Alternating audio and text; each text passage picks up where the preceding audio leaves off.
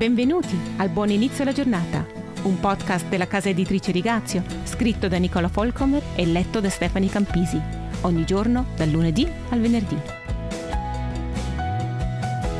Se sono onesta, non so se avrei voglia di distinguermi come Giobbe. Vorrei davvero dare a Dio motivo di vantarsi di me in presenza del nemico che vuole distruggermi?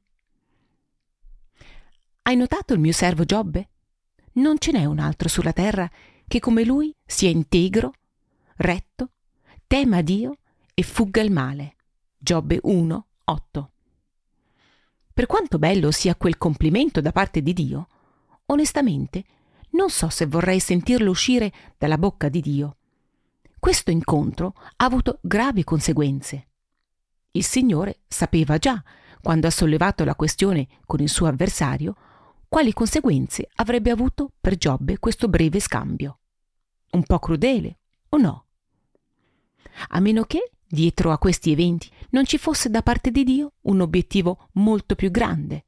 Non era semplicemente questione di conferire la medaglia alla fedeltà a un seguace speciale, o fare sfoggio del destino di un uomo sfortunato e la sua coraggiosa perseveranza. Dio conosce Giobbe sa che cosa aspettarsi da questo uomo.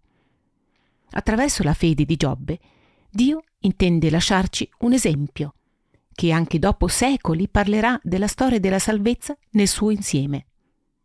Dio sta pensando a me e a te. Sta pensando a tutti i destini spezzati in questo mondo corrotto, a ogni diagnosi di cancro, ogni divorzio, ogni cuore spezzato, ogni guerra, ogni tradimento, al peso di secoli di sofferenza che graverà sul mondo anche dopo Giobbe.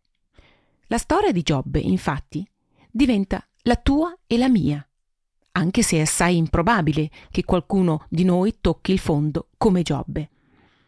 Ma la cosa ancora più importante è che la storia di Giobbe diventa un'anteprima del più grande evento della storia del mondo, diventa la prova generale della caduta e della tragedia più terribile di tutti i tempi, la caduta di Dio stesso. Dio non porta mai i suoi discepoli in posti dove egli stesso non abbia già camminato. I protagonisti di queste storie bibliche non hanno idea della portata eterna e spirituale delle loro esperienze, ma questo fatto ci parla di nuovo della credibilità degli eventi parole uscite per caso dalla loro bocca contengono un simbolismo che a loro rimane nascosto, ma che a noi permette di assaporare la realizzazione della più grande storia d'amore di tutti i tempi. Figlio mio, Dio stesso si provvederà l'agnello per l'olocausto. Genesi 22, 8. Benedetto il Signore, il quale non ha permesso che oggi ti mancasse uno con il diritto di riscatto. Il suo nome si è celebrato in Israele. Egli consolerà l'anima tua e sarà il sostegno della tua vecchiaia. Ruth 4, 14 e 15. Nei prossimi giorni sentiremo dichiarazioni simili anche da parte di Giobbe.